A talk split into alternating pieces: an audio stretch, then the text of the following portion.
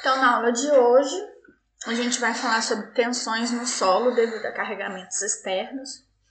E aí vai ser principalmente é, o acréscimo, né? O acréscimo de tensões verticais, principalmente, né? Devido a, a carregamentos externos, né? Devido a cargas externas. Então, a primeira coisa que a gente tem que pensar é relacionada à distribuição de tensões no solo devido a essas cargas, né?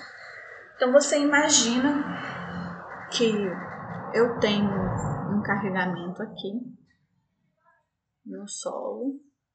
Rapidinho, gente, que tem gente para entrar na aula. Permitir. Então eu tenho um carregamento aqui.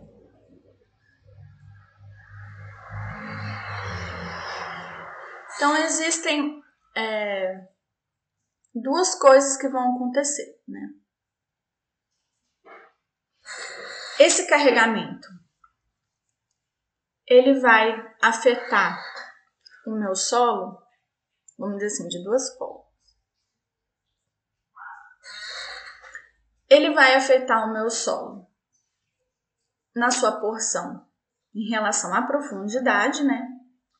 Ou seja, Quanto mais profundo eu tiver, menos influência eu vou ter devido a esse carregamento externo.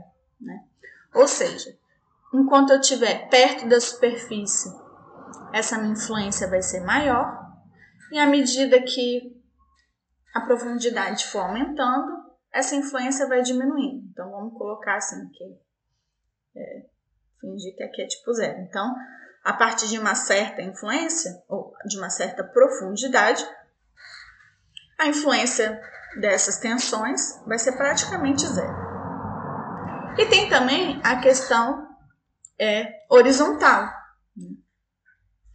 em que esse alcance, ele normalmente ele aumenta, aumenta assim, né? ele se espalha até uma certa profundidade,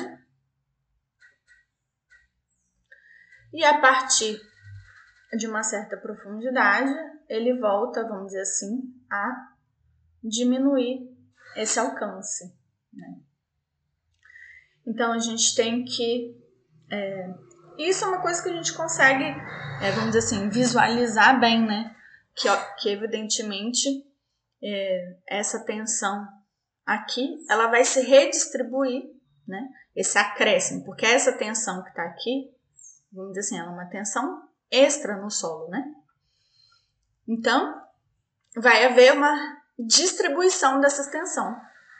E essa distribuição, ela vai acontecer mais ou menos dessa forma aqui, desse alcance, né? E aí, é, e esse alcance, ele vai acontecer também mais ou menos, vamos dizer assim, dessa forma aqui, né? Tipo, quanto mais perto, maior, e assim é, e à medida que vai diminuindo ou aumentando a profundidade, ele vai é, diminuindo, né? Deixa eu só ver se vocês estão fazendo alguma pergunta. Isso, alguém fez uma pergunta aqui. Então, caminho. Ah, tá. Foi só o Arthur falando boa tarde. Então, continuando. E aí, o que que acontece? Essa redistribuição ela se dá na forma de bulbo de tensões. Não é que ela se dá na forma de bulbo de tensões, é que a gente explicita ela na forma de bulbo de tensões. Ou seja, eu vou construir esse meu bulbo da seguinte forma: a partir de isóboras. Isóboras. O que, que são isóboras?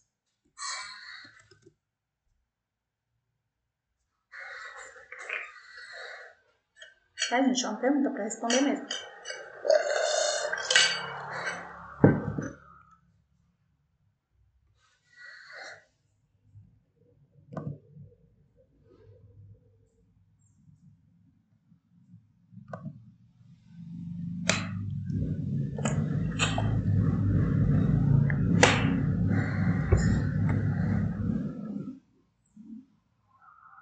Átomos de diferentes elementos químicos? Não, meu amor.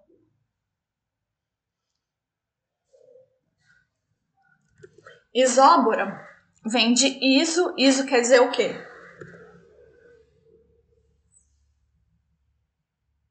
Mesmo, né? Igual. Exatamente, Raul, Mário Raul, muito bem. É de igual tensão, de igual pressão, né? E bora é pressão. Eu acho que a primeira vez que vocês ouviram algo nesse sentido, assim, era lá em calor, em que é, vocês estavam estudando aquele negócio de PV igual a NRT, sabe? E aí vocês é, estudavam, sei lá, máquina de calor, sei lá o que que era, em que a transformação acontecia com a mesma pressão. Então era uma transformação isóbora, sei lá, alguma coisa assim. Não sei se era exatamente isso, não sei se é exatamente isso, mas é alguma coisa nesse sentido. Lá no ensino médio vocês aprenderam isso a primeira vez. Então aqui isóboras pra gente vai ser o quê? Vão ser linhas de igual pressão.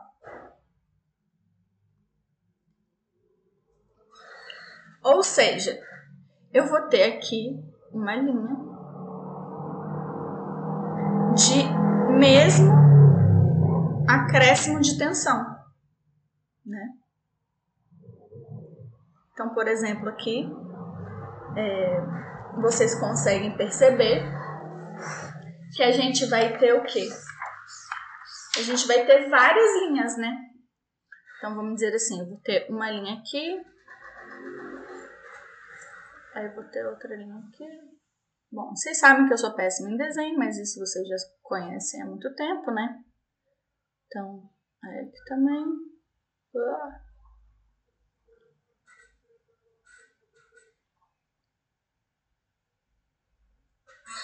É, então, vamos dizer assim que quanto mais eu me afasto, maior ou menor a pressão? Menor, né? Exatamente. Então, vamos dizer assim que esse aqui é uma linha de, sei lá, 0,8 Q, sendo que o Q é essa tensão, essa pressão que eu estou aplicando aqui, que no meu solo vai, que vai se transformar em tensão, né? Então, vamos dizer assim, que aqui é 0,8 e que aqui é 0,1 Q. Então, à medida que a gente vai é, se aprofundando, é, o acréscimo de tensão vai ser menor, né? À medida que Z for aumentando, meu acréscimo de tensão vai diminuindo. Mas vocês podem perceber o formato dessa minha isóbora, né? Ou seja, à medida que eu vou aumentando, eu vou também aumentando, é, vamos dizer assim, o alcance dela, né? Eu vou aumentando o alcance, mas vou diminuindo a influência daquele alcance, né? E assim sucessivamente. Então, isso aqui é o meu bulbo de tensões. Então, por exemplo, isso aqui é um desenho, e esse desenho aqui, tanto no slide 3 quanto esses desenhos aqui do slide 2, são muito bem desenhos que eu posso pedir para vocês numa prova discursiva, entendeu? Numa questão da prova discursiva, ok? Então, continuando. E aí, o que, que acontece? É, o que a gente quer é encontrar métodos para que eu possa é, encontrar ou estimar qual que vai ser o meu acréscimo de tensão vertical devido a esse, é, a esse carregamento externo, né, no solo, na posição que eu quero, né? Então, por exemplo, se eu tenho uma camada de argila mole aqui, esse acréscimo de tensão não vai ser mais tão relevante nessa camada, porque nem chegou nessa camada, não é verdade? Mas se essa minha camada aqui é uma camada de argila mole, pode ser que esse meu acréscimo de tensão me cause um problema, né?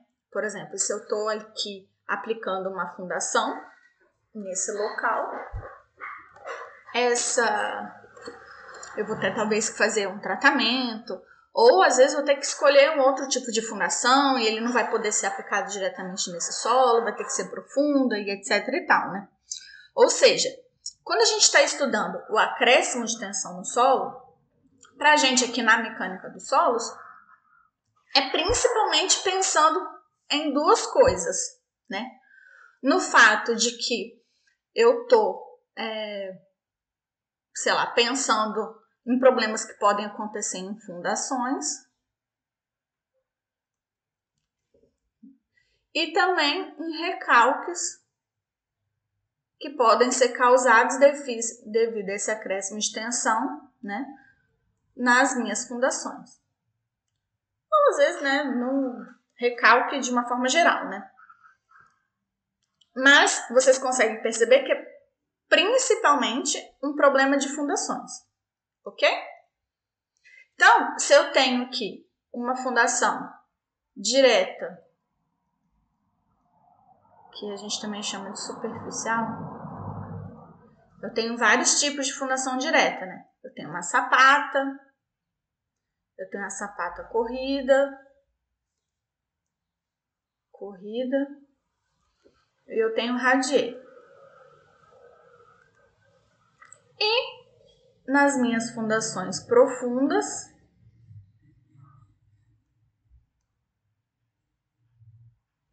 eu tenho principalmente as estacas, né? E tem vários tipos de estacas, mas é, isso é uma coisa que vocês vão aprender lá em fundações. Né?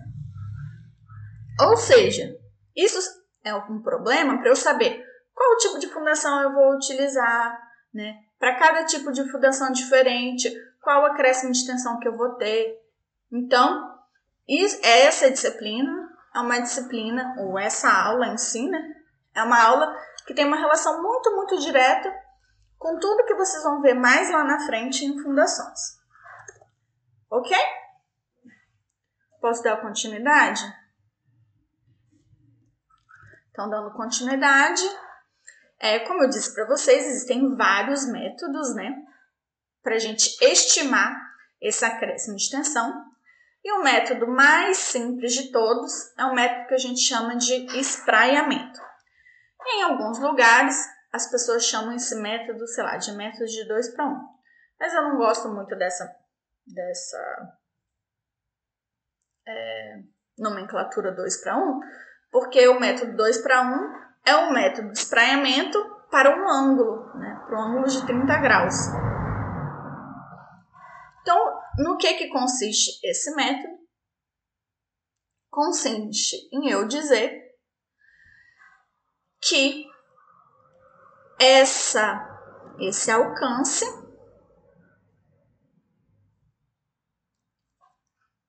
vai ser até uma profundidade tal, sendo que o ângulo de alcance vai depender do tipo de sol.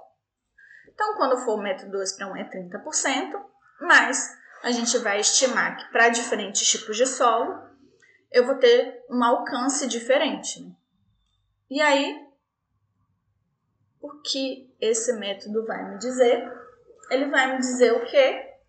Então, por exemplo, aqui, quando a gente estiver falando do método 2 para 1, ele vai dizer que a minha tensão vertical ela vai ser igual a 2L dividido por 2L mais 2E tangente de 30 graus vezes sigma zero, sendo sigma zero essa minha tensão aqui que eu apliquei no meu solo, né? Ou seja, quanto maior o meu Z, menor o meu acréscimo, né? de tensão vertical. Não é verdade? Então, para cada profundidade aqui, eu vou ter um acréscimo menor.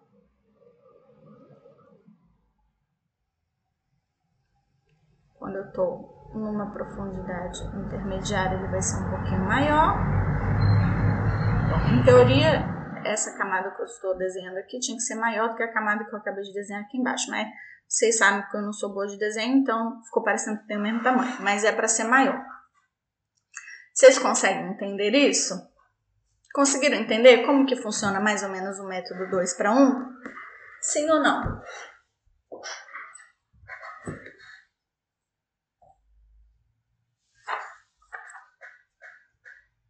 Vai?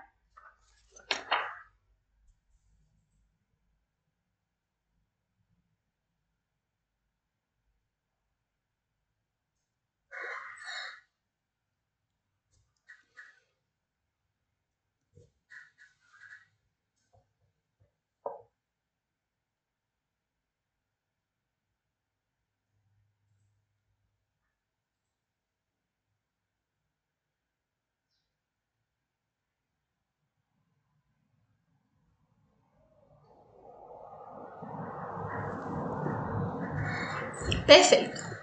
Só que o que, que acontece? Esse método é uma estimativa muito grosseira, muito ruim, né?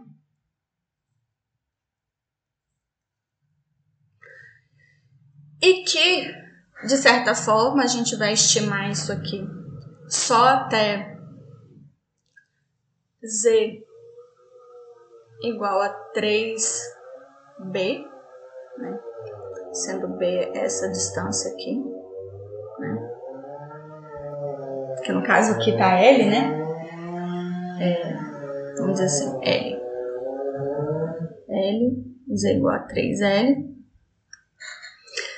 E existe um outro problema, que é que nesse método está implícito uma contradição. E qual a contradição desse método? É o fato de que ele não é, respeita a superposição de efeitos. O que, que isso quer dizer? Isso quer dizer que se eu pegar essa minha carga que eu estou aplicando aqui e dividir ela em duas cargas, vocês devem, não sei se vocês já viram isso na vida de vocês, mas eu imagino que sim, física em algum lugar. Vocês sabem que de uma forma geral, é, principalmente quando a gente está trabalhando, vamos dizer assim, na mecânica clássica, se eu pego, eu posso muito bem dividir duas forças, estudar elas, vamos dizer assim, de forma separada e juntar essas duas forças e os seus efeitos, que a superposição dos efeitos tem que ser igual a quando eu estou trabalhando com as duas forças juntas, né? Só que nesse caso aqui, ele não respeita esse princípio, porque se eu pegar essa força aqui separada dessa força aqui, o que que eu encontro? Eu encontro duas superposições de efeito assim, tá vendo?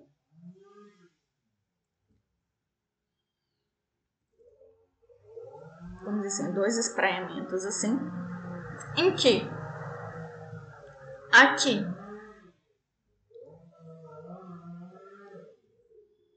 eu vou ter, vamos dizer assim, a influência só da força à esquerda.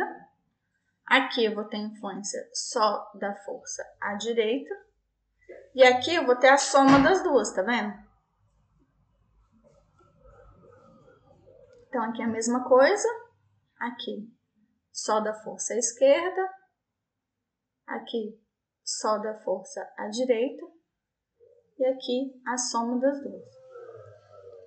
Ou seja, eu analisar essa força de forma separada ou de forma individual vai me dar valores diferentes, né? Mas o interessante aqui é que a gente vê o quê? Que quando eu estou analisando de forma separada, eu vou ter um comportamento muito mais próximo da realidade. Porque quando eu estou analisando aqui, nesse meu alcance, o que, que eu percebo? Né? Igual aqui no meu bulbo, né? Eu percebo o quê? Que nos meus cantos a minha influência é menor do que no centro. Né? E assim sucessivamente. No canto, a influência é menor do que no centro. Né? No canto, a influência é menor do que no centro, e assim sucessivamente. Né? Na vida real, isso que eu vou encontrar. E da mesma forma, é o que está acontecendo aqui, tá vendo? É bem parecido com o que está acontecendo aqui, que a gente vê que acontece quando há superposição de efeito, ao que eu percebo aqui. Claro que aqui a curva é contínua, né? Ou seja, quanto mais perto da superfície é, a influência maior, ela fica mais concentrada no centro. Quanto mais longe eu tô, mais espalhada ela se torna que é mais ou menos o que eu vejo aqui, né? Quando eu estou redividindo essa força em várias, né?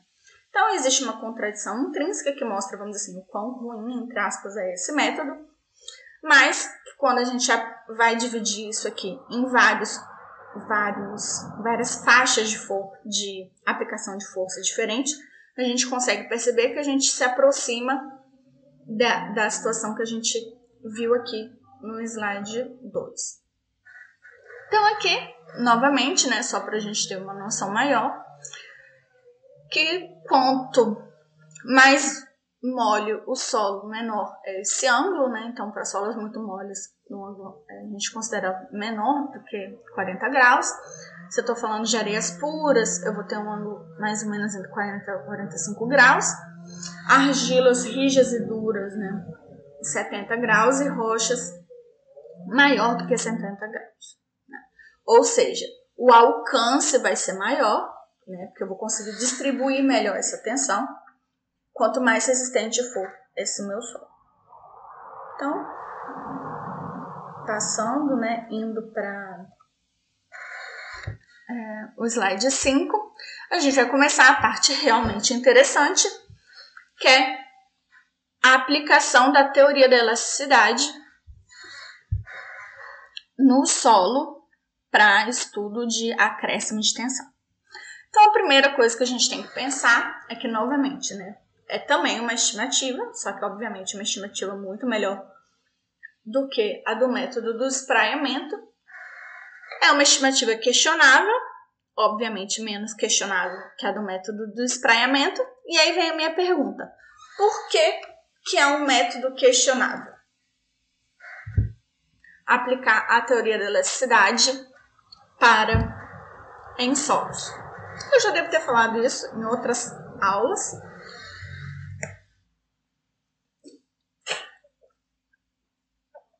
Por causa da deformação. Mas é, explicita melhor.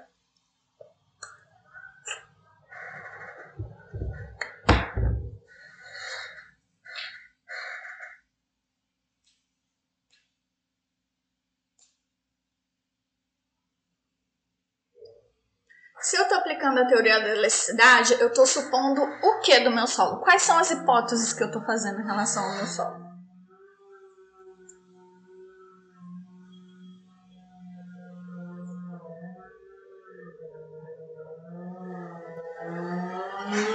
Primeiro, né, estou supondo que o meu solo é um material elástico, muito bem, Mário. Mas o que, que eu estou supondo?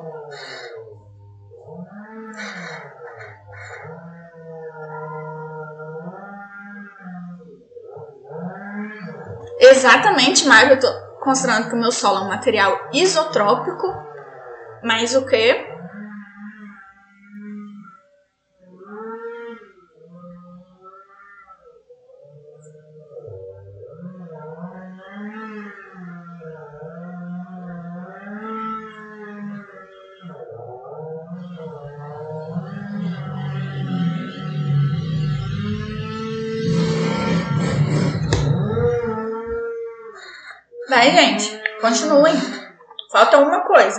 Muito importante.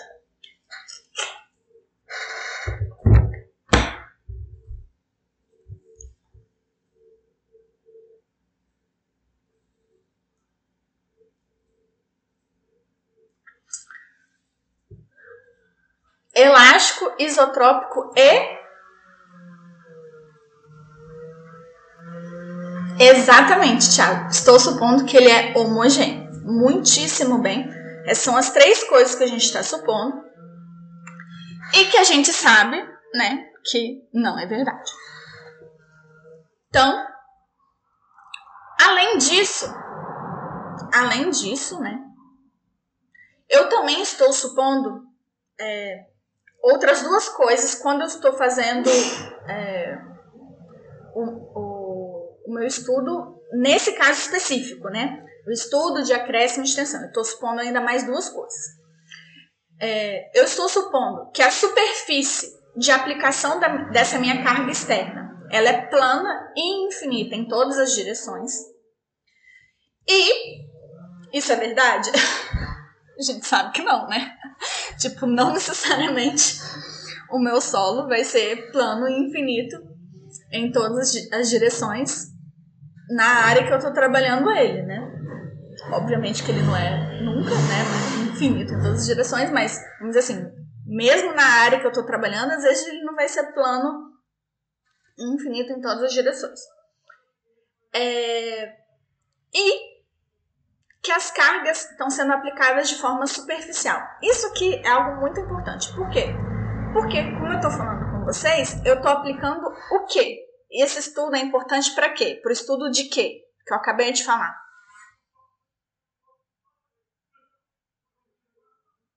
Exatamente, de fundações. E de uma forma geral, a minha fundação, ela não vai estar tá sendo feita é, na superfície do meu terreno, não é verdade? Ela vai ter um nível de profundidade. Então, exatamente, Mário Raul, cimentações, né? Eu acho que é a mesma coisa em espanhol, né? Cimentações é a mesma coisa que fundações, eu acho. Então, é, a gente sabe que ela vai estar sendo feita em alguma profundidade, mesmo quando ela for uma fundação superficial, que a gente chama de direta ou superficial, ela não vai estar sendo feita lá na superfície, né? Então a gente sabe que essa é uma outra é, é uma outra simplificação que a gente faz e é uma hipótese que a gente faz e que tá de boa. Outra coisa também é que nessa nesse caso específico, de uma forma geral, a gente considera que o módulo de elasticidade ele é, vamos dizer assim, constante, né? Ou seja, que ele não varia é, com as deformações, né? com o nível de deformações. Por quê? Porque eu posso ter um material homogêneo, isotrópico e tudo, em que, vamos dizer assim, a curva dele é assim, né? Ou seja, não é uma reta. Ups.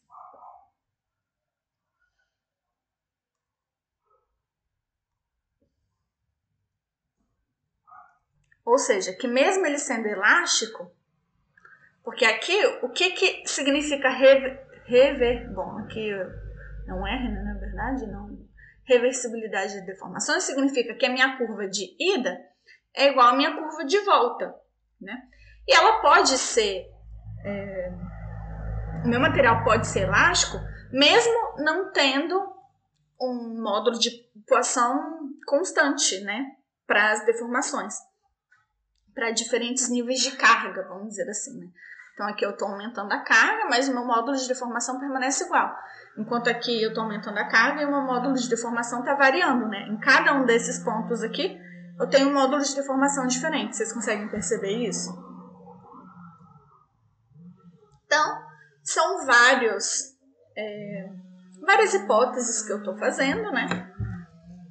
E, vamos dizer assim, estou vivendo muito bem com elas.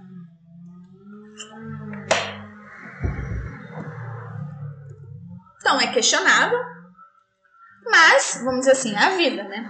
A gente viu que, ok, beleza, é, não posso aplicar isso exatamente dessa forma, mas de uma forma geral, isso aqui, tipo, essas hipóteses, mesmo não sendo exatamente a realidade, o resultado final não é muito longe daquilo que normalmente eu encontro é, na minha vida, né? Então, de boa, eu aceito isso. E aí, calminha. Ah, sim. É, é isso, isso aqui foi o que eu acabei de falar, né? Que até certo ponto existe essa proporcionalidade, né? Ou seja, é exatamente isso aqui que eu acabei de dizer, né? É que eu esqueci de pular o slide, né? Mas o slide 7 era só para dizer isso que eu acabei de dizer. Então, continuando. É, e aí, o que, que acontece? As soluções que eu vou encontrar, elas são legais porque, por mais que implicitamente elas dependam né, desses parâmetros, na, quando eu vou chegar nas minhas soluções, elas não vão depender explicitamente desses parâmetros. Né? Elas não vão depender nem do módulo de elasticidade, nem de poação. Ou seja, elas não vão depender do tipo de solo. Ou seja, se meu solo é mole, se meu solo é uma argila, se meu solo é uma areia e etc. Entre aspas, é, eu não vou ter a dependência explícita desses parâmetros, então essas minhas soluções não vão depender disso. Né? Ou seja, a minha redistribuição de tensões vai ser independente do solo. Que de cara já te deixa com pulga atrás da orelha, né? Que porra é essa que não vai depender do tipo de solo para redistribuir a tensão, né? Mas, devido à aplicação dessa teoria, que a gente já viu todos os problemas que ela, que ela tem, acaba que nas minhas soluções eu não vou ter essa independência, ok? Então, eu tô aqui no slide 8, passando para o slide 9, e aí o que que acontece? Teve um primeiro carinha chamado Bucineschi que é, resolveu essas equações e encontrou uma solução, né, que é essa solução que está aqui, para o acréscimo de tensões devido a uma carga que nesse caso aqui específica é uma carga pontual. Pontual. Ou seja, ele falou assim: olha, eu vou aplicar uma carga pontual Q aqui. E eu vou conseguir encontrar para qualquer Z e qualquer R. Deixa eu colocar um R minúsculo aqui só para não confundir com outro R que vai aparecer mais lá na frente, tá bom? E para qualquer R, eu vou ter a minha solução. Né? Então, por exemplo, se eu estou nesse ponto aqui, eu vou ter um Z tal, um par ZR, que vai me dar um acréscimo de tensão para aquele ponto. Claro que ele tem soluções para as tensões, para deformações, para deslocamentos, para tudo isso, né? Como eu disse para vocês, num espaço, num semi-espaço infinito de superfície horizontal. Né? E aí, o que, que acontece, gente? Eu não coloquei aqui todas as fórmulas e no livro de vocês também não tem todas as fórmulas, tá? Para as tensões, para as deformações, os deslocamentos e tal e tal. E aí, se algum dia vocês estivessem interessados nisso, vocês vão ter que procurar na literatura, tá? Em outra literatura que não seja o meu slide e os livros. E aí aqui vocês podem ver que ele trabalha tanto, né, com esse tipo de coordenada, né, em que você trabalha com R e o Z, tanto com esse par de coordenada, aqui é R e Z, quanto nesse par de coordenada que é θ e z, né? sendo θ esse ângulo aqui. Né? Então aqui está θ. Beleza? Caminho que tem gente querendo entrar.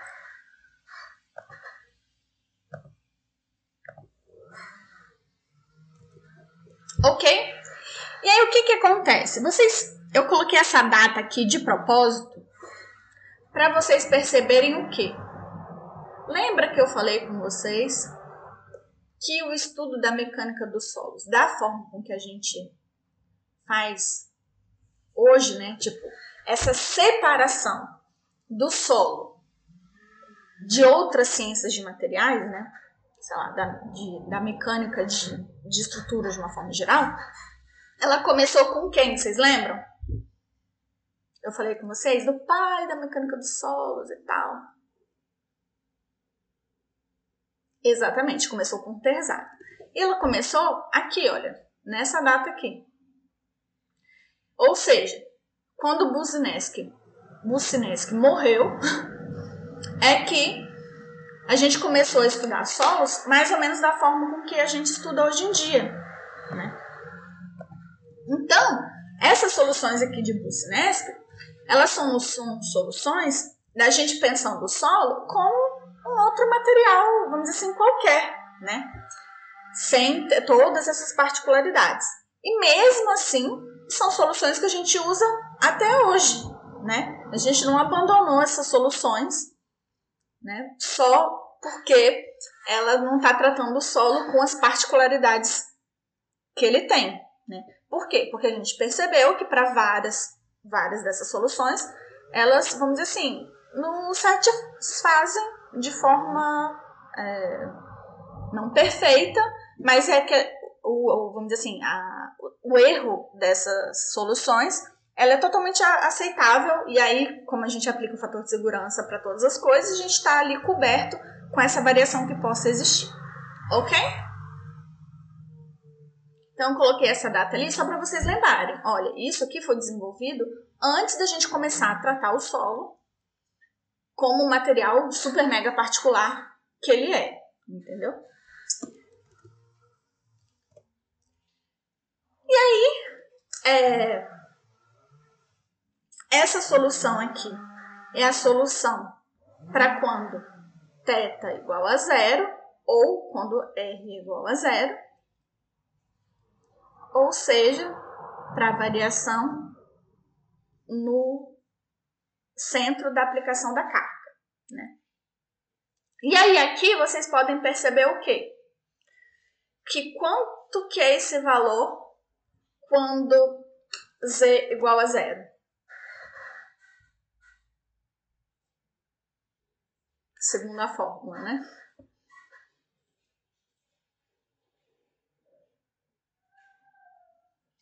Exatamente, é infinito, né?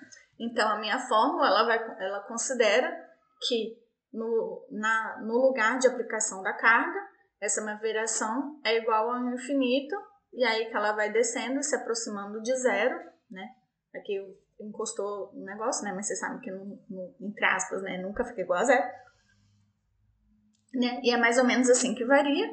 E é algo que não é muito diferente daquela curvinha que a gente fez aqui, tá vendo? Tipo, é diferente porque é infinito, né? Mas vocês veem que é uma, uma curva bem parecida com aquela que a gente viu no slide 2, certo? Ou seja, né, ela atende ao comportamento que a gente espera que o solo vai ter. Perfeito? É... E aí o que, que acontece? Essa formulinha, e não só essa formulinha, né? não só essa solução, como todas as soluções daqui para frente, normalmente elas vão vir ou em forma de tabela ou em forma de aba. Aba, né? Em que eu vou ter o quê? Eu vou ter a minha meu acréscimo de tensão vertical, que vai ser igual ao meu Q vezes um, um K qualquer, né? E esse K, ele vai depender do que, né? Na verdade é Q sobre Z, né? Eu acho que é Q sobre Z ao quadrado, se eu não me engano. Deixa eu só conferir aqui se é isso mesmo. Q sobre Z ao quadrado. Exatamente. Q, é, Q sobre Z ao quadrado vezes um K e esse K, normalmente ele vai ser o quê? Ele vai ser função de um parâmetro adimensional Z so, é, R sobre Z. Né? Então, eu pego essa fórmula faço as transformações devidas para em que eu possa isolar esse parâmetro. Então, eu vou ter uma tabela que vai me dizer assim: olha, eu vou ter um valor para cá.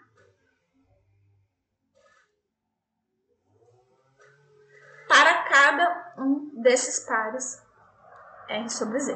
Então, ah, se meu R sobre Z é igual a zero, quanto que vai ser o meu K? Então, o meu K vai ser 0,4775, blá, blá, blá, blá, blá. E assim sucessivamente, né? Eu acho que no livro de vocês, como que tá isso? Isso tá em forma de tabela ou tá em forma de ábaco? Então, acho que no caso do livro de vocês não tá em forma de nada mesmo. Tá só em forma de fórmula mesmo. Só que, de uma forma geral, todas essas soluções a gente tem assim, né?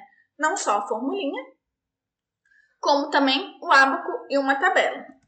Porque eu acho que antigamente, não sei porquê, as pessoas faziam mais dessa forma, né? Então tem assim. Ok? Então, continuando. Então, essa aqui é a solução de Business, beleza? Essa solução, vamos dizer assim, é a solução que é, emprega a teoria da elasticidade na sua forma, vamos dizer assim, pura, né? Enquanto as outras soluções, que eu vou apresentar aqui mais para frente, elas é, já assumem algumas particularidades, né? Então, no caso da solução de Westergaard, o que que ele fala? Ele fala assim, olha, eu não vou fazer isso para um solo qualquer. Eu vou fazer isso imaginando o seguinte, que eu tenho uma camada de argila sedimentar. Então, estou aqui o meu solo. Eu tenho uma camada de argila sedimentar saturada mole. Então, aqui. Argila sedimentar saturada e mole. Sendo que eu vou ter laminações arenosas no meio dessa camada. E não só vou ter laminações arenosas no meio dessa camada, como eu vou ter também essa camada entre duas camadas de areia. Então você imagina aqui duas camadas de areia. Aqui com uma camada bem pequenininha, deixa eu desenhar uma camada maior. Então, aqui duas camadas de areia.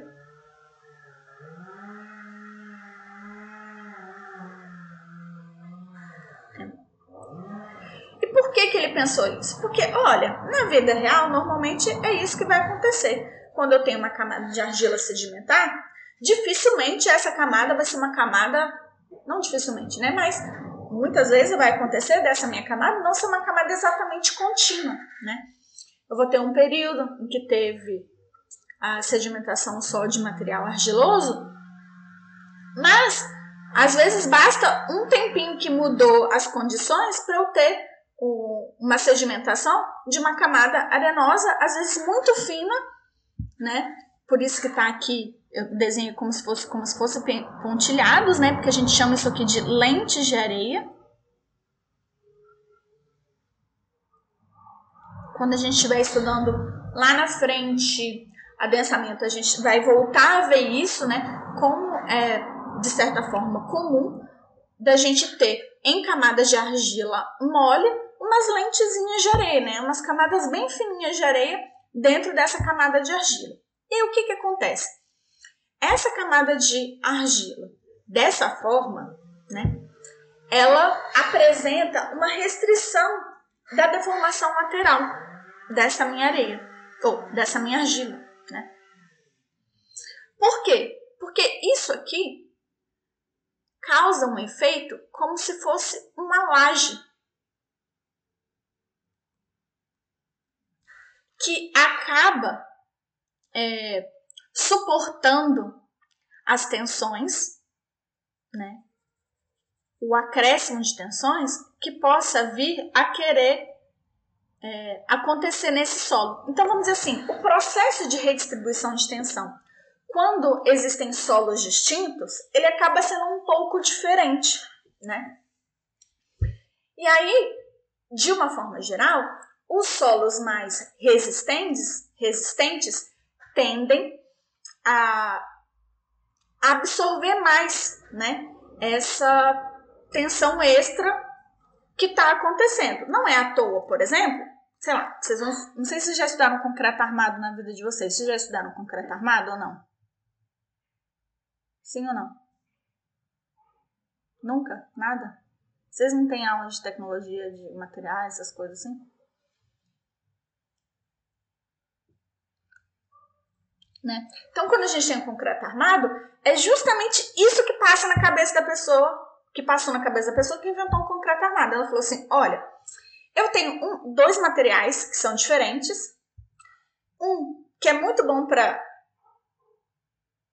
resistir tanto a tração como pressão, né, que é o aço, e outro, o concreto, que, tipo, ele é meio ruim para resistir à tração, né? Então, eu falo assim: olha, eu vou colocar esse material aqui junto, porque na hora que tiver que resistir a, tra, a, a, a, tração, é ele que vai resistir à parada da tração, não vai ser o concreto, não, entendeu? Então, é mais ou menos o mesmo processo que acontece. Só que a pessoa que é, pensou isso aqui no caso, para areia, ela pensou certo, mas errado ao mesmo tempo. Por quê? Porque a areia, diferentemente da argila rija, né? Ela não resiste à tração. Então, essa redistribuição de tensão que acontece aqui, ela não acontece exatamente da forma com que essa pessoa previu. Então, ela acontece, mas não exatamente como ela previu. Ou seja, é uma formulação mais complexa, principalmente ela é menos conservativa. O que, que significa que ela é menos conservativa? Vocês sabem? Alô?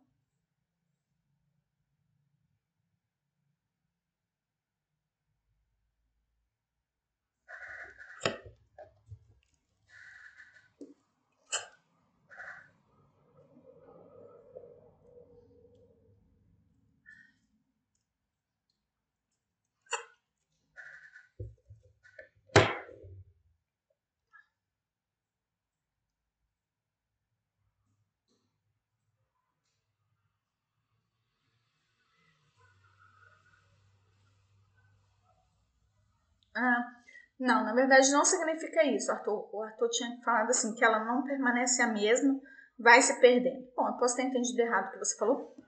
Mas na verdade, o menos conservativa é simplesmente assim. Ah, é, ela vai.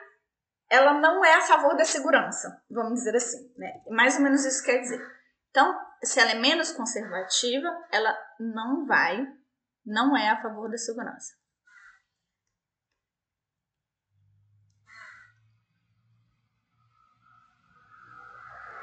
Ou seja, ela vai prever acréscimos de tensão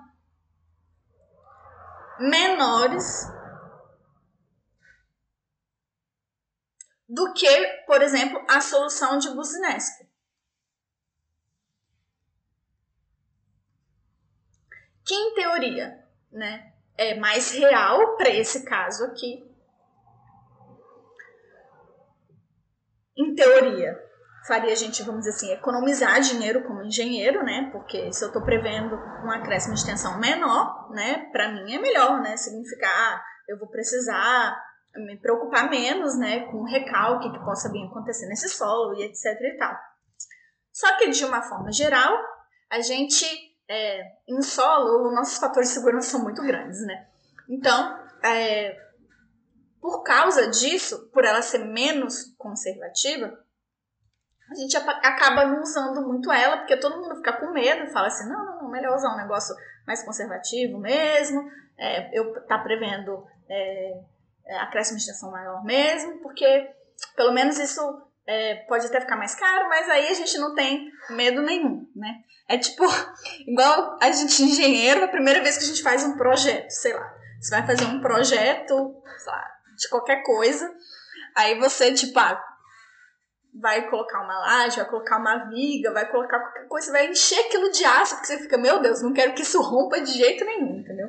Quero que isso, sei lá, fique super mega resistente para não ter menor perigo do meu primeiro projeto, essa casa cair, ou esse prédio cair, ou qualquer coisa assim, sabe?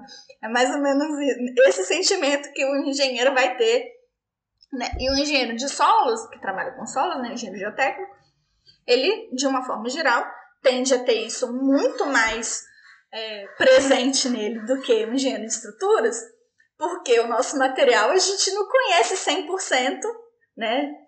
Como um engenheiro de estruturas, né? Ele tá ali, ele sabe o concreto que ele usou, ele sabe o aço que ele usou, ele fez, né? Ele tem o um material, vamos dizer assim, padronizado, enquanto no nosso caso não é um material padronizado. Então, sempre que a gente puder ser a favor da segurança, de uma forma geral, as pessoas tentam, né? Então, por mais que essa solução, em teoria, seja mais próxima da realidade, ela acaba sendo menos usada. Aí, aqui foi o que eu falei, né? Que acaba tendo um efeito de laje, né? Então, as deformações né, acabam sendo menores devido à baixa deformabilidade da camada superior. Só que, como eu expliquei para vocês, não é exatamente muito real, porque ele, vamos dizer assim, prevê um comportamento de resistência à tração que o meu material areia ele não tem, né? Que foi o que eu falei aqui. Distribuição lateral graças à devida tração, que na verdade não existe. Só que o que, que acontece? Essa solução é uma solução que pode ser muito útil quando a gente está estudando pavimento. Né? Por quê? Lá na mecânica dos pavimentos, vocês vão ver lá quando vocês estudarem estrada, a camada do pavimento, ela sim, ela resiste à tração, né? Então, seja meu pavimento rígido ou meu pavimento flexível, os dois resistem à tração. Pavimento rígido, por exemplo, uma camada de concreto, né? Ou o meu pavimento flexível asfalto. Né? Claro que o asfalto não vai resistir tanto, né? Quanto o, o, o concreto, no caso. Mas eles resistem à tração. Bom, no caso aqui, obviamente, não existe, resiste tanto assim à tração, mas resiste o suficiente, obviamente, muito mais do que a areia, né? A areia não resiste absolutamente nada à tração. Então, quando a gente está estudando mecânica dos pavimentos, essa solução pode voltar a ser uma solução interessante, né? Quando vocês estiverem lá construindo ah, essa questão de base, subbase e etc e tal, vocês vão ter materiais heterogêneos e vai ter aqui em cima a camada do pavimento, vamos dizer assim, de verdade, né? É, não lembro como que é o nome dessa camada superior do pavimento, mas isso não importa, vocês vão ver isso depois. Então, essa solução volta a ser interessante. Ok? Beleza? Continuando, estou no slide 13, indo para o slide 14. E aí, o que, que acontece? Nessa solução aqui de Westergaard, ele vai sim ter a influência de parâmetros do solo. Né? Então, ele vai. É, diferentemente lá da solução de Bussinesky, em que não existia nenhum parâmetro do solo, aqui sim vai existir o parâmetro do solo, que no caso é o coeficiente de Poisson. E aí o que, que acontece? É, nesse caso aqui em particular, o que, que acontece? O Poisson para argilas moles normalmente é 0,5. Só que Nesse caso que a gente está estudando, ele está falando assim: olha, estou restringindo a deformação lateral. Né? E aí, nesse caso em particular, que eu estou restringindo a deformação lateral, eu estou considerando o quê? Que o meu é, Poisson é igual a zero. Então, vamos dizer assim, o solo em si tem esse Poisson, mas para a situação macro, é esse parâmetro que eu vou utilizar. E aí, voltando lá naquela mesma coisinha, né? O delta sigma V é igual a Q sobre Z ao quadrado K. E aí, nesse caso aqui, para equação igual a zero, eu vou ter o meu K dessa forma, novamente tendo aquela relação R sobre Z que eu mostrei para vocês, né? A gente sempre vai ter essas relações dependendo desse parâmetro adimensional, eu vou ter outra tabela, outro ábaco e assim sucessivamente.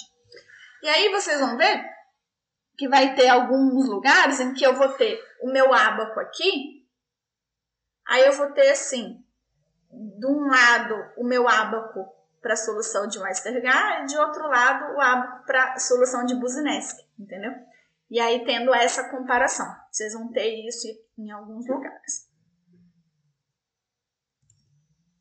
Perfeito? Então, dando continuidade. Aí tem uma outra teoria desenvolvida pelo Frohlich. Bom, não sei como que fala esse nome, né? Vamos fingir que é assim, Frohlich. É, que o que, que acontece? No caso de Bucinesc e Westergaard, por mais que em Bucinensk seja realmente um solo super homogêneo, né? O Estengá, a gente já não considera o solo tão homogêneo, mas ele, eu estou considerando o meu material aqui com o mesmo Mi, tá vendo? O mesmo Mi. Então, eu também estou, de certa forma, considerando o meu solo um solo homogêneo, ok? Só que o que, que acontece? Na vida real, se eu tenho um solo e aqui eu tenho uma camada, sei lá, de 10 metros de sol. 10 metros. E que nesse meu solo aqui, todos os meus grãos são exatamente iguais. Então vamos imaginar aqui, todos os meus grãos são exatamente iguais.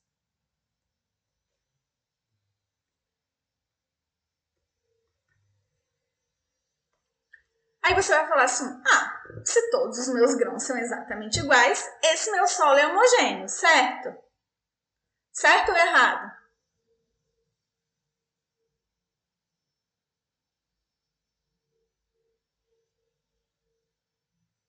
Alô? Vocês estão me ouvindo?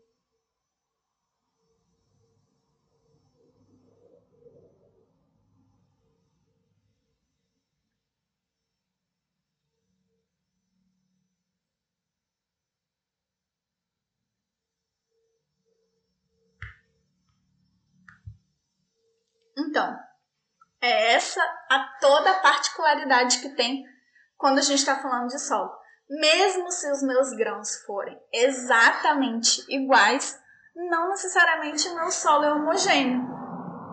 Por quê? Porque quanto mais profundo o meu solo tá, maior a tensão em cima dele.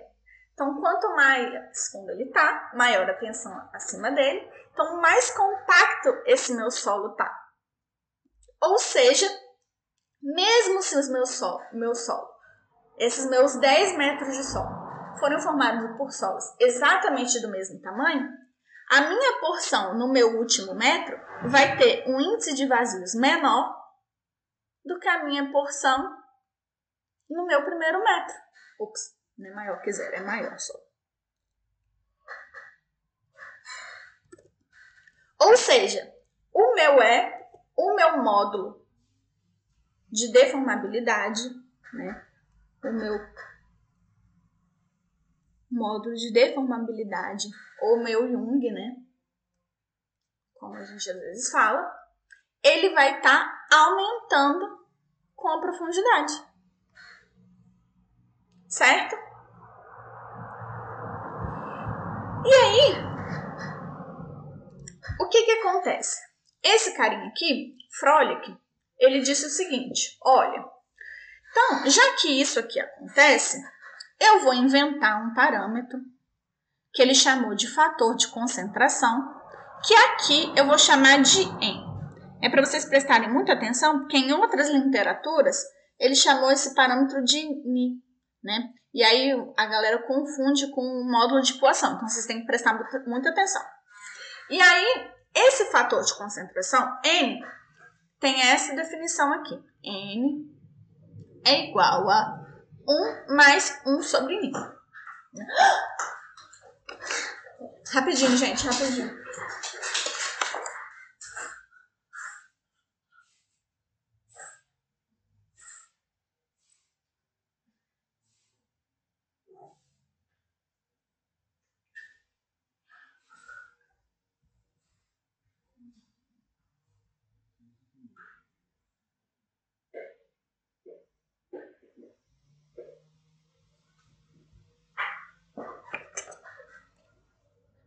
Desculpa, gente. E aí, é, ela depende ele, né, dessa relação aqui. Então, ele deduziu lá a solução e incorporou esse fator de concentração para levar em conta justamente o fato de que para alguns solos essa variação vai ser muito grande, para outros solos essa variação vai ser pequena, né? E assim sucessivamente. Então, o que que acontece? A gente consegue perceber o quê? Se eu for considerar esse meu solo lá, né, igual a minha argila mole, né, em que o meu mi é igual que o meu poisson, né, é igual a 0,5 e assim o meu fator de concentração N é igual a 3, olha que mágica, olha que mágica, eu vou chegar aqui onde? Numa fórmulazinha igual a qual? A fórmula de quem? De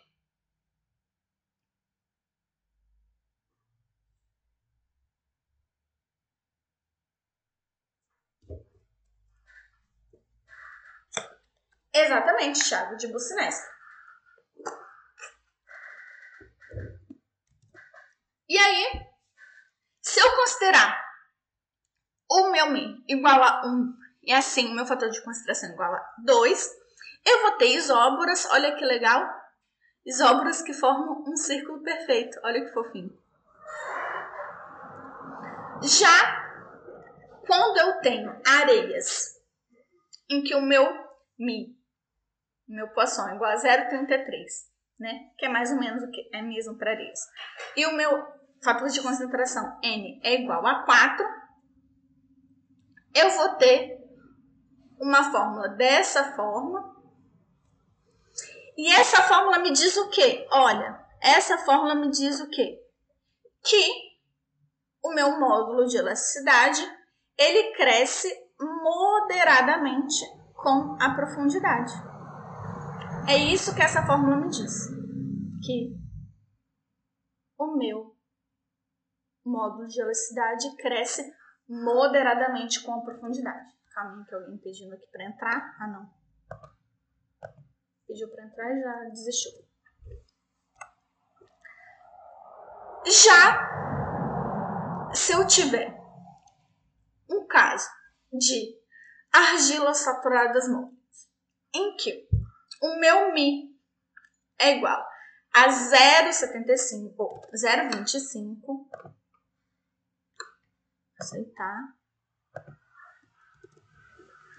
E assim, o meu fator de concentração igual a 5, eu vou ter uma fórmula que diz o quê? Que o meu módulo cresce fortemente com a profundidade. Deixa eu só conferir aqui se eu não escrevi isso aqui errado, gente. Eu, eu acho que existe a possibilidade de eu ter escrito errado. Rapidinho. É... Ah, tá. Tá vendo? Aqui, realmente, isso aqui não tem nada a ver para argilas moles saturadas, tá vendo? É só um solo. Ó, ignora isso aqui. Tava achando estranho porque tava estranho mesmo. Um solo, né, qualquer, que tem um Mi igual a 0,25, Poisson igual a 0,25 e N igual a 5, é um solo em que o módulo de elasticidade cresce fortemente com a profundidade. E se eu tiver um solo, né? né, teoricamente aqui, né, de, de Poisson igual a 2. É, na verdade, nem sei se isso é possível na realidade. E n igual a 1,5, eu vou ter uma solução aproximada lá da minha solução de Westergaard. Olha que interessante. Né? Em que, nessa solução, eu estou impedindo o solo de se deformar horizontalmente. Né? E aí o que, que acontece? Isso aqui também a gente ignora, tá, gente? Não, é, foi um erro aqui. Essa teoria ela é muito legal do Frolic. E aí vocês podem ver que é algo muito versátil, né? Eu posso ter embutida dentro da teoria do Frolic a teoria do, do Buzinski, a de Westengar e ainda outras, né? Então ela é muito versátil, o que torna ela muito interessante se eu estiver pensando em fazer análise computacional, né? Então essa teoria é muito legal por causa disso. Então, continuando, tô aqui no slide 17. Aí o que que acontece? Todas essas aqui, eu esqueci de falar isso para vocês, tá, gente? Todas essas aqui, a de Ostengar, a de, Buz, na de Buzineski, eu falei, né? Que era carregamento pontual. Mas eu esqueci de falar que a de Ostengar também é para carga pontual e a de Folic também é para carga pontual. É naquele mesmo esqueminha do desenho que eu desenhei aqui, tá vendo? Carga Q e ver a variação da aqui, ó. É mesmo esqueminha que tá aqui no meu slide 9, é o mesmo que tá para todos os outros, todas essas outras, né? A de Ostengar e a de fora. Mas o que que acontece? A gente sabe que o carregamento pontual ele é um carregamento não necessariamente muito usual, né?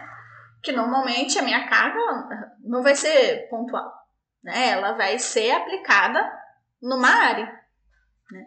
Seja ela quadrada, seja ela redonda, seja ela retangular e assim sucessivamente, né? Então, o que que acontece?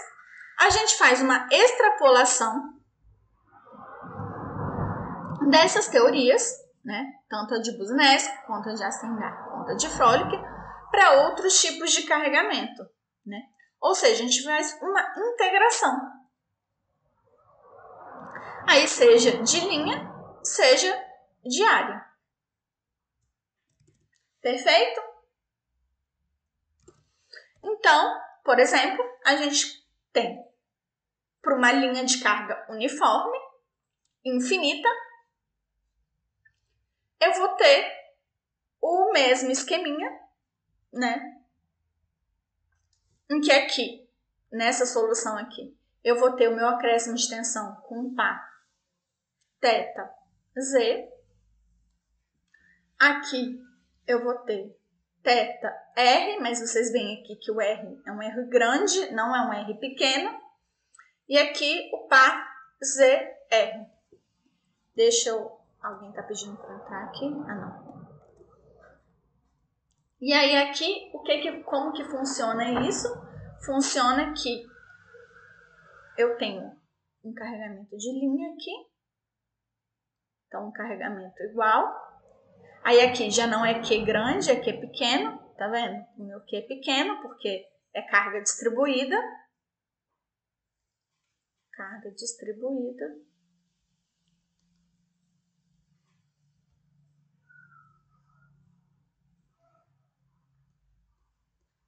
Então, vamos dizer assim, aqui no centro da carga, vamos dizer assim, que aqui é o meu eixo X, aqui é o meu eixo Y, e aqui é o meu eixo Z.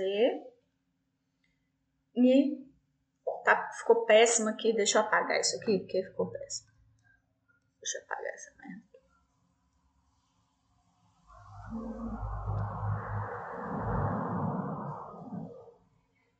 aqui é o meu eixo Z.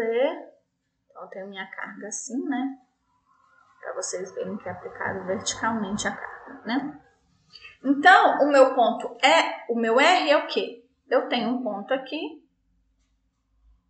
Então, o meu R vai ser a distância do centro da aplicação da carga, né, até o ponto de aplicação da carga. E θ, esse ângulo aqui. E aí vocês podem ver que isso aqui é algo, vamos dizer assim, em três dimensões, né? Então, o meu R, ele vai ser o quê?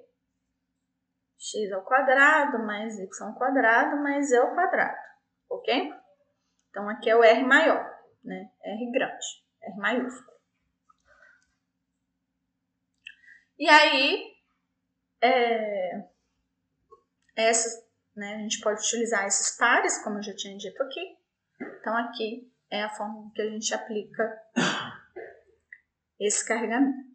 E essa distribuição é feita dessa forma. É, que é simplesmente, nesse caso aqui, uma integração de buzinesca.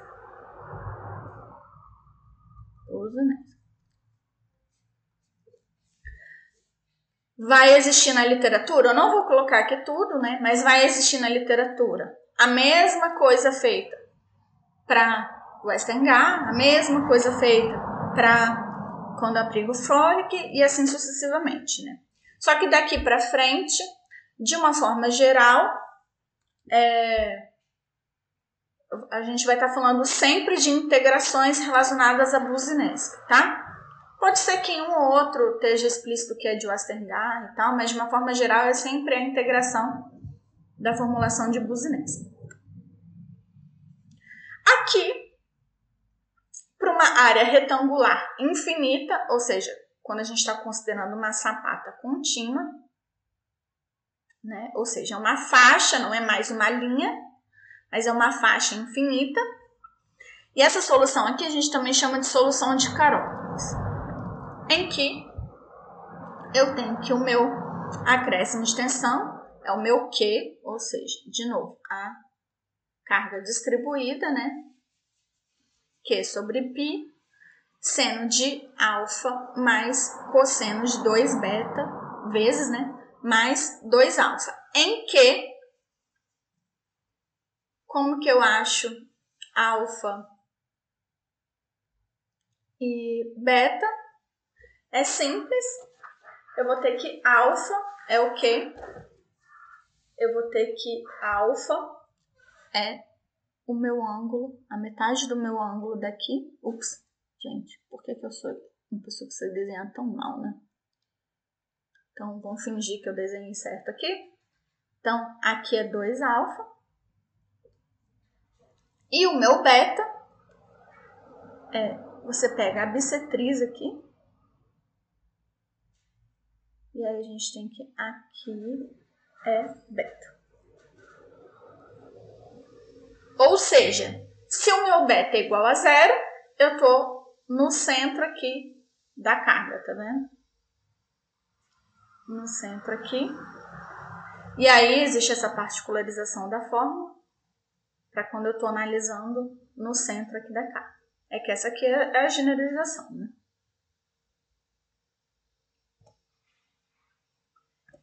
Então, essa é uma área retangular infinita.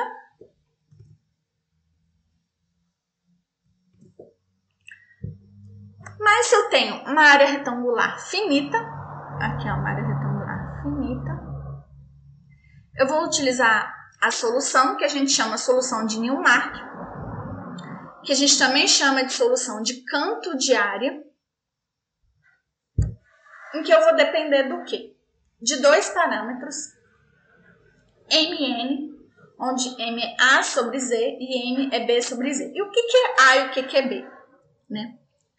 Então, vamos fingir aqui que eu tenho uma área retangular então, eu estou calculando a influência dessa área, mas eu não estou calculando em qualquer lugar. Eu estou calculando no canto dessa área em qualquer profundidade, tá vendo?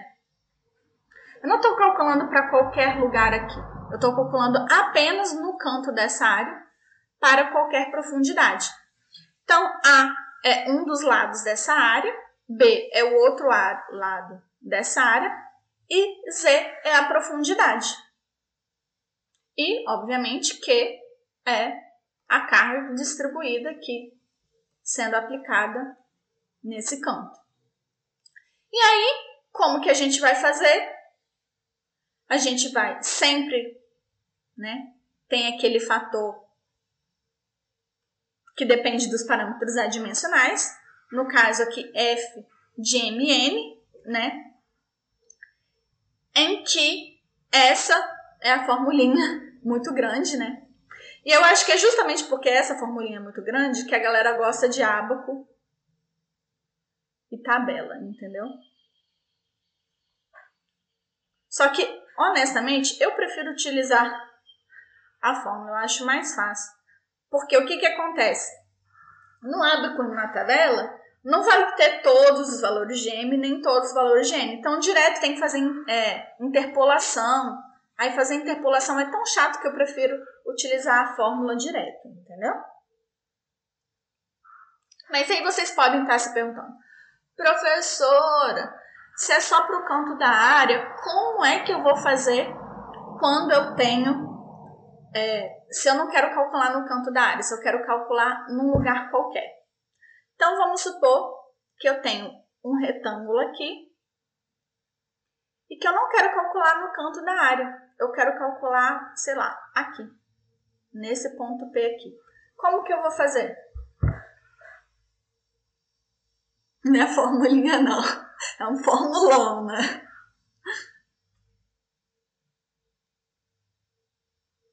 Exatamente, eu vou dividir em vários retângulos, né? E vou calcular nesses retângulos. Então, vou dividir aqui, aqui, é aqui. E eu vou somar o do retângulo 1, o do retângulo 2, o do retângulo 3 e do retângulo 4. E aí você pode se perguntar também, professor, como que eu vou fazer se essa área, se esse ponto for um ponto fora? E aí, gente, como que eu vou fazer se esse ponto for um ponto fora?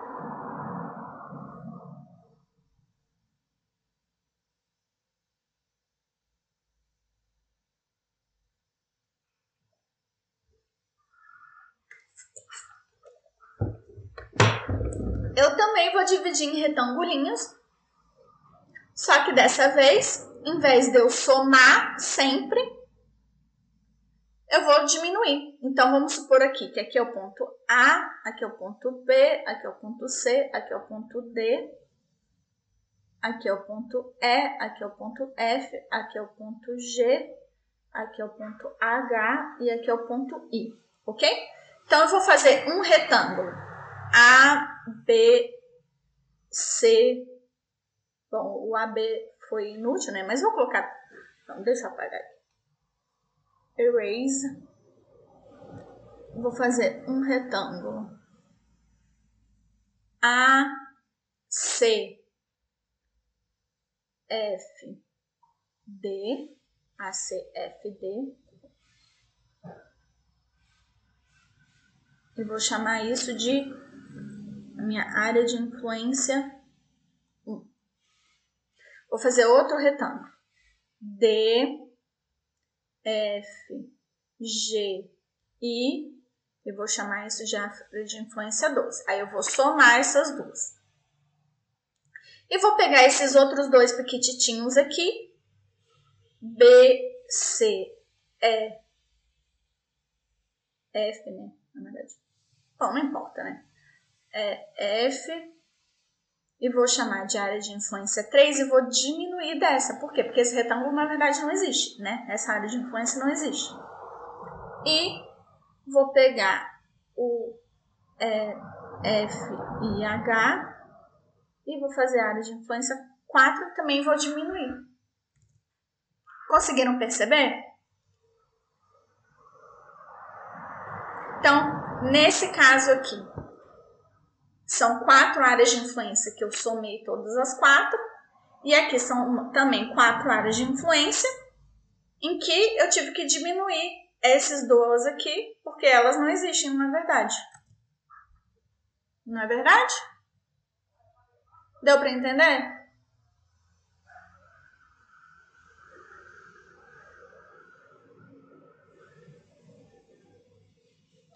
Então, é difícil, mas é fácil entendeu? Aí, continuando. É, aqui é o mesmo esqueminha, mais para a fórmula de Westengar, né? Então, a única diferença é esse, é essa função, que em muitos lugares chama de i, tá, gente? Então, eu acho que no livro de vocês chama i, se eu não me engano. É, chama i. Então, vocês prestem atenção lá. Aqui é o mesmo esquema, mas é uma formulação feita por outra pessoa. Então, é Steinbrain. Então, aqui o i dele é um pouco diferente. Né? Aqui, então isso aqui, todos esses, são para áreas retangulares, canto de área. Área retangular, canto de área. Então, todas, toda essa paradinha da área de influência que eu acabei de falar aqui é exatamente igual, ok? Então, a gente vai parar aqui no slide 23 hoje, e aí amanhã a gente continua a partir do slide 24, tá bom? Pode ser?